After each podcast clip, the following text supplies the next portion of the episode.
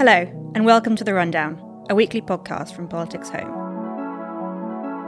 I'm your host, Eleanor Langford, and each week I'll be taking an in depth look at the week's biggest political stories with fellow Politics Home reporters and special guests from across Westminster. As we're recording on Thursday, voters are heading to polling stations in thousands of councils across the UK to elect their local representatives. These elections have been tipped as a political test for both the Prime Minister, Boris Johnson, and Labour leader Keir Starmer, so, could the Conservatives be hit by months of speculation over Downing Street parties and porn watching MPs? Can Labour finally capitalise on the cost of living crisis to win more seats? To unpack what these elections mean, I'm joined by our political editor, Adam Payne, and leading elections analyst, Lord Robert Hayward, who is also a Conservative peer. So there's been varying reports about how many seats the Tories could actually lose. I've seen everything from like 100 up to 800 in the last few weeks. Robert, uh, what do you think is the result that we can expect? Is it actually going to be a bad night for the Tories? The range this year is absolutely incredible, and it's all about management expectations. The Labour Party are trying to talk down how many they're going to gain. That's normal. The Tories are trying to exaggerate how many they might lose, and you've just covered a good range. I think Tories will lose somewhere around three to 400 seats. I've put the figure at 325, and I hope I'm right. And if it is 325 or in that region, would you characterise that as a bad night for the Conservatives? I think part of the bad night for the Conservatives has already started because there's no question that large numbers of Tory MPs and Tory councillors, when out canvassing, have had a rough ride over Boris's leadership what we're going to see when they come back next week is a combination of whatever the results are and wherever they've lost, with this sense of criticism of Boris Johnson as party leader. So I think it's going to be difficult for him. But as was said in the introduction, there's big question marks over Labour leadership as well. Mm, and that's why we've seen in the last few days examples of leaflets being handed out in areas by Conservative candidates in which they've really explicitly sought to distance themselves from national government, from Westminster. It's not unusual for candidates to sort of emphasise the local element of these of local elections, but do you think we've seen an abnormally large amount of this going on. There's no question. It is an abnormal amount of distancing. We're used to social distancing as a community now, but this is political distancing away from Boris and Westminster to whatever the local community is. Even, for example, in Wandsworth, the Wandsworth Conservatives have fought the whole election on low council tax. The Labour Party in Wandsworth have fought it on Partygate, and that is clearly the differentiation of tactics across the nation writ large. How unusual is it mid-term for there to be a turn away from the, the political party? I mean, Adam, you touched on some of the examples we've had in the past, but is this just a bit of mid-term blues or is this something more? This is actually quite abnormal in that I'm sat here talking about the Conservatives possibly losing three, four hundred seats. And mid-term, normally, the figure would be heading towards a thousand. This is a very, very abnormal state of politics. The Labour Party will say, well, we're up against what was a good year in 2018 when these seats were last fought. But they were last fought with Jeremy Corbyn as the leader of the Labour Party. So actually, it was quite easy for the government to hold on to a lot of seats, which they would normally have lost in a period of government to an op- a strong opposition. But it's quite striking this time. Labour should do well they should gain a lot of seats, but it isn't actually off that good around in 2018. It should have been much better then. So I actually interviewed Keir Starmer a few weeks ago, and, and he, he was on our podcast as well. And when I asked him about these elections, he said he'd be measuring it by national vote share, i.e., how the national percentage breakdown compares to the last general election. But to sort of unpick what would be a good night for Labour, sorry, as opposed to the Tories, what would that look like numerically? Do you think maybe 200, 300? I think over 200. But whereas the Tories, it's a combination possibly of location, but more of criticism of Boris and Westminster. Mm. In the Labour Party's case, it is that they have to pick up certain locations. Yes. Wandsworth and Barnet in London, and come a clear second in Scotland. They have to overtake the Tories in Scotland. But they also need to show that between London and Scotland, in their historical areas of the Midlands and Yorkshire and Lancashire, they are actually coming back. And that's where Keir Starmer's right to talk about vote share, but only up to a point.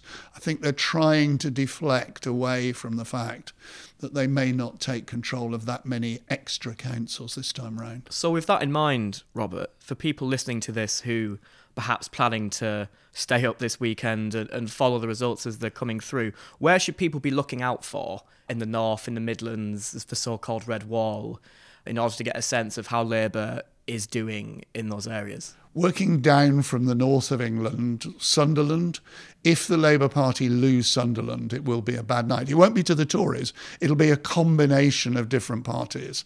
Then you should look at places like Kirklees in West Yorkshire and Sheffield in South Yorkshire. Again, good measures as to whether the Labour Party are clearly on their way back, whether they've been able to fight not only the Conservatives again, but also the Liberal Democrats and Greens in those two authorities coming down into the Midlands, it's a case of places like Walsall and Dudley have the Labour Party held on to a lot more seats than they did last year because they lost a ton of seats in those sorts of places. It's the same wards being fought a year later, and the Labour Party need to be able to show that they've made major progress against 2021. Similarly, if we've talked about one wall, let's talk about another, the blue wall.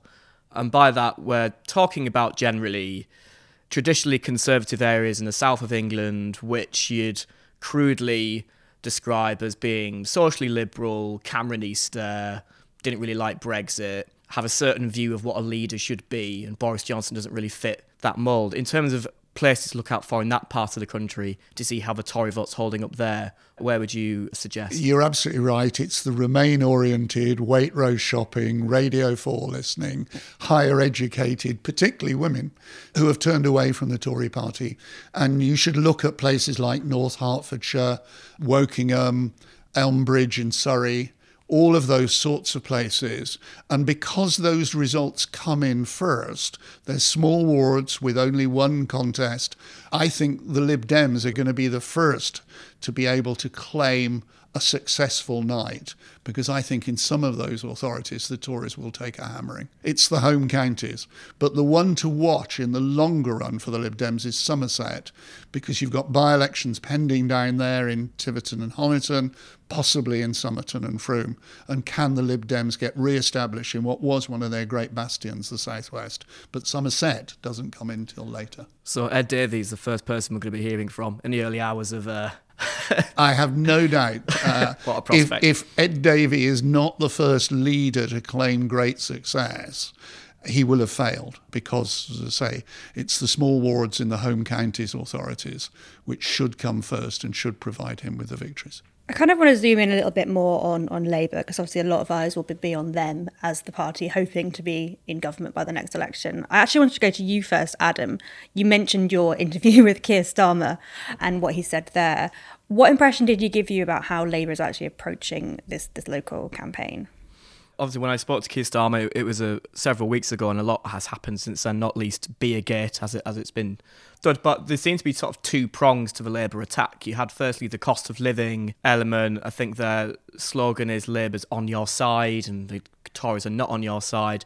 They're really hammering that message. And secondly, when I sat down with Keir Starmer, a large chunk of the conversation was devoted to how he really wanted to contrast himself with the Prime Minister in terms of personality. I think going into the next election, Team Labour is going to try and contrast Keir Starmer as they see it as being a sort of decent, trustworthy, straight up guy with Boris Johnson, who's this sort of dishonest, sneaky, law breaking individual. They are the two elements of Labour's campaign. I think, sort of looking beyond these local elections, though, obviously the Labour Party has a policy of a windfall tax on energy companies in order to help people with their energy bills. But I think the Labour Party quite quickly is going to come under some pressure to sort of spell out what else does it stand for. I've heard from you know people even in Labour circles that we get that Keir Starmer is decent and he's intelligent and he used to be a lawyer and we get that, but what would a United Kingdom under a Labour government, under a Prime Minister Keir Starmer, actually look like? What policies do you have?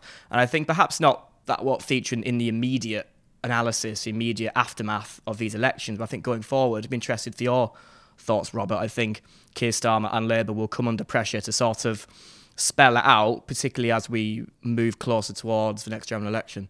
Picking up one thing you touched on very briefly, Beergate, as far as I'm concerned, that won't impact on the results tomorrow. Okay.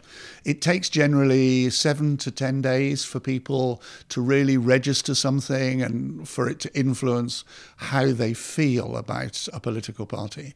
I think you touched on the other key thing for Keir Starmer in the longer run is that people don't actually know what he is. He may have established a certain presence, but it's not a real presence. Some th- third of the population still express a don't know view about him. And that's not good for somebody who's a party leader. If things go well for him in the next 48 hours, which I'm expecting them to go reasonably well, but not stupendously so, he will have to set about between now and the next election, really establishing what the Labour Party is for. It's not just a case of, well, the Tories are like this. He's going to have to have a series of points, one of which may well be a windfall tax, but we'll be another year and a half on by then, probably.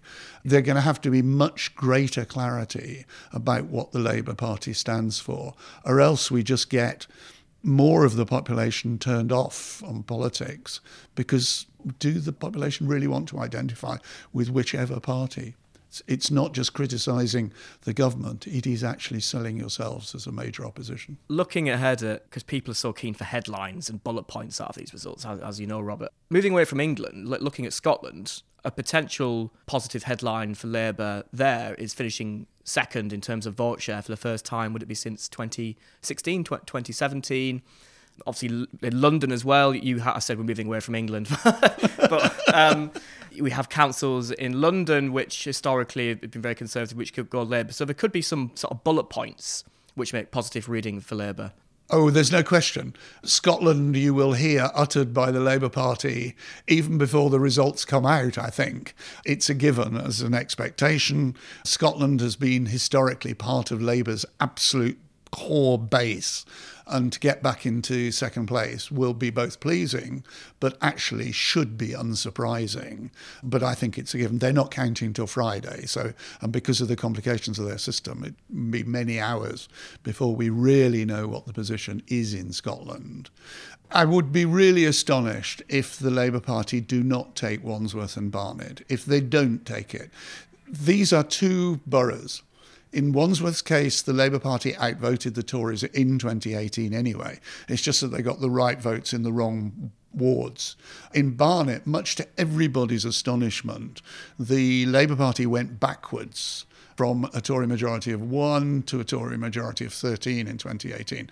Now, people can say it's Jeremy Corbyn, it was anti Semitism and the like, but it was broader than that. But the Labour Party, as an absolute must, has to have those two.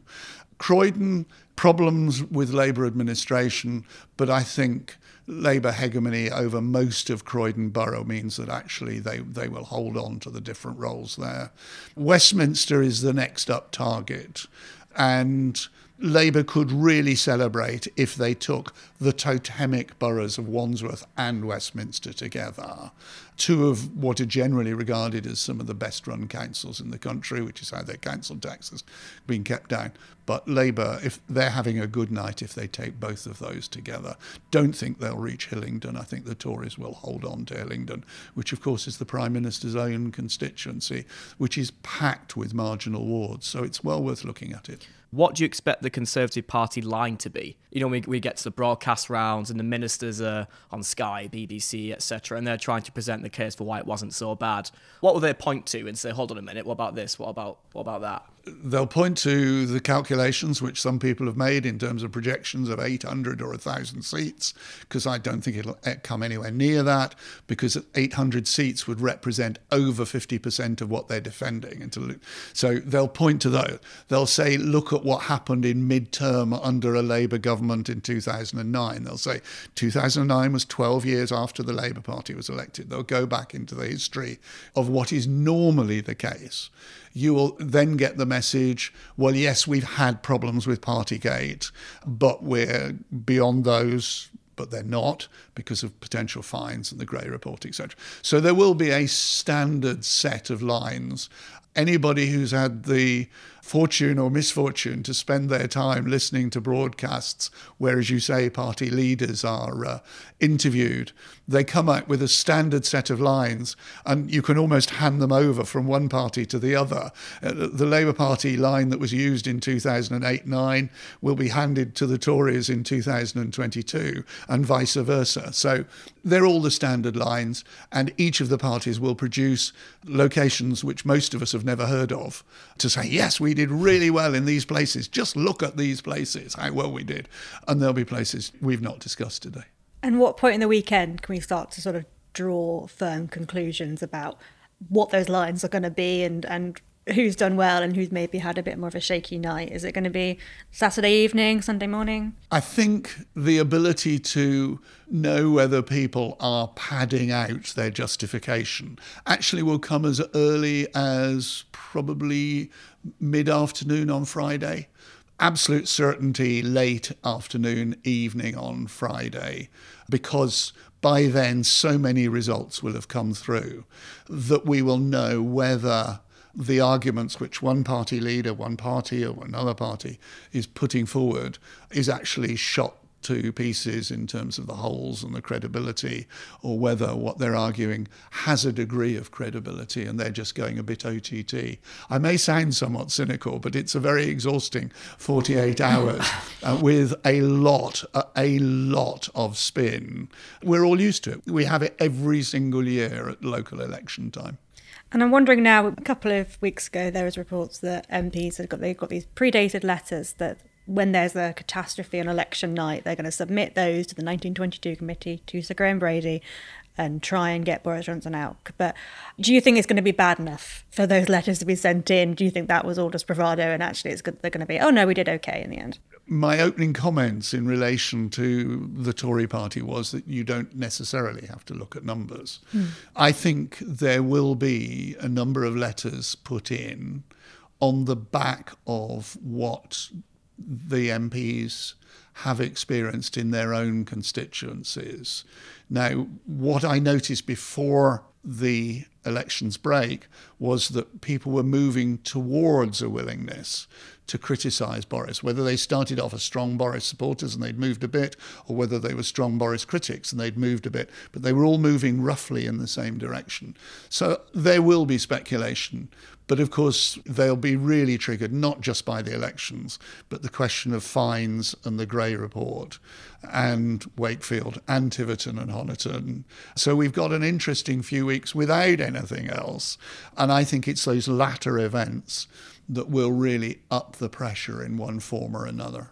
That's really interesting you mentioned that, Robert, because in Parliament a couple of weeks ago, it was the week of um, whether Boris Johnson was going to be investigated for potentially misleading Parliament. There was a, a level of anger among Conservative MPs, which I think caught a lot of people by surprise, not least Downing Street, who were forced into that U turn.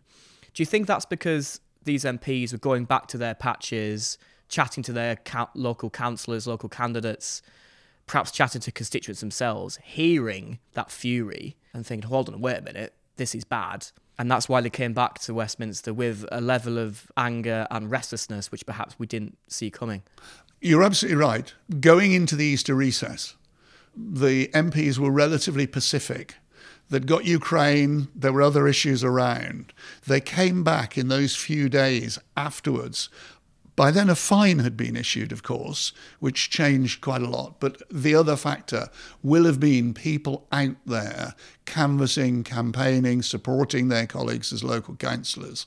And it was striking the hmm. difference in mood between before the recess and after the recess. What I think will happen now is that the local election results, combined with further experiences of campaigning, probably then combined with either more fines or the Gray report following on to the privileges committee to which you were alluding. That's what's going to make it a bumpy ride for Downing Street because they clearly had not expected the level of frustration that they were met with when MPs returned. Yeah, it sounds like Conservative campaigners have been having it raised a lot on the doorstep. Our colleague Noa Hoffman, she um, spoke to a lot of Tory staffers, insiders, activists, and, and they said they've been absolutely lambasted on, on the doorstep with a lot of these questions, not just cost of living, but of uh, Boris Johnson's leadership and also some of the more recent revelations about uh, misconduct in, in, Parliament that you alluded to. So it is a very difficult combination of things that the Conservatives are facing up to at the moment. What is interesting, actually, is that cost of living although it should be a massive factor, has been down the agenda from what I'm hearing that you've had things like Partygate, etc., as indicative of a frame of mind, a disillusionment with the Tory party, but which is beginning to appear to be a disillusionment with politicians in general. But I think cost of living is more a long term issue as it really does begin to bite for people. It's a bit of a speculative question, Robert, but do you think once these elections are out of the way, and assuming the Conservatives do have a disappointing night, do you think the PM might be tempted to have a little reshuffle and sort of create a sense of reset I think there is every prospect that there will be a reshuffle. I despair of that because good government stems from stable government, whichever mm. party it is. You imagine being a civil servant trying to develop policy, turning it into legislation, when each few weeks you're having another minister to deal with. And we've had a reshuffle already this year. If they arise from resignations, that's one thing. But just to have another reshuffle is really very bad government and actually reflects badly on the leadership of any political party because you're saying, well, actually, we got the last reshuffle wrong, and the last reshuffle was only a few months hmm. ago. And by the way, the previous reshuffle was only a few months before that. So I think the speculation is that it's been delayed a few weeks. I would say delay it a lot further than that because actually that contributes to good government. We'll put you down as a maybe then on the, on the reshuffle. I think the final thing that I wanted to touch on, which covers a lot of things, is just the turnout. Local elections obviously have very low turnout compared to general elections. Last year was a little bit of an anomaly because there were so many elections, turnout went up. But this year, it's looking, from your analysis, it's looking like that turnout might be down. Can you explain a bit how you've come to that conclusion? I've been looking at the returns from postal votes in terms of numbers, have no detail about how people are voting. What's I've always found fascinating is that for local elections, roughly 60% of the people who receive a postal vote actually return it. You can't imagine it sitting there on the mantelpiece or wherever by the sofa and it's not actually returned. For general elections, it's only 80% are actually returned.